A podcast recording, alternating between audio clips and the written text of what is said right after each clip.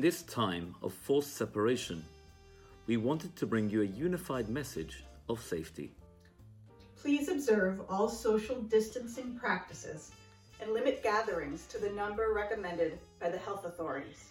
No playdates, dinner outings, in person prayer services, and at this point, it also means Seder only with your family. Please, only outings of necessity at this time, such as grocery store, pharmacy, or walking the dog. Unfortunately, hair appointments, the gym, poker games aren't necessities just now. And we thank you for complying. When leaving your house, please make sure to observe the rules of hygiene. Avoid touching your face. If you must sneeze or cough, do so into a sleeve. Please wash your hands regularly with soap and water for 20 seconds, or use hand sanitizer. The virus can live on all kinds of surfaces, so be vigilant when you go out to the store. Put your hair in a toque, a hat, a tichel, or look up my barber. Wipe down car surfaces, hang your coat separately, and try to keep your outdoor clothes separate from your living space. Luckily, there are no reported cases of food transfer for the virus, so don't worry about the takeout.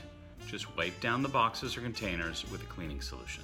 You can make your own cleaning solution by mixing one part Clorox with 10 parts water, or three parts 99% alcohol with one part water.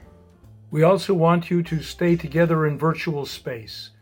So please stay tuned for your rabbi to share with you online classes and programs. Thank you. Social distancing does not mean social isolation.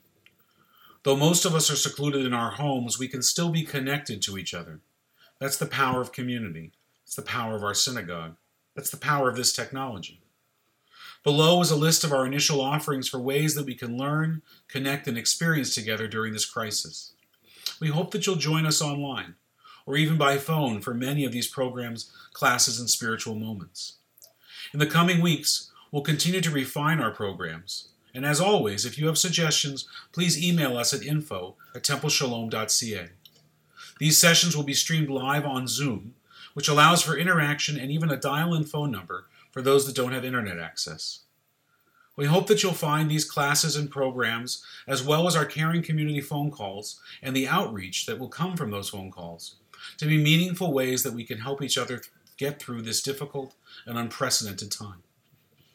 The Talmud reminds us, Kol Yisrael Arevim Zeh The whole of the Jewish people are connected as one family. And that has never been more true and more important than it is right now. You are not alone. We have each other our Temple Sholom and our Vancouver Jewish community. And for that, and for each of you, I am grateful, and we are blessed. Join us online for learning, spirituality, and connection. It's something we all need right now more than ever.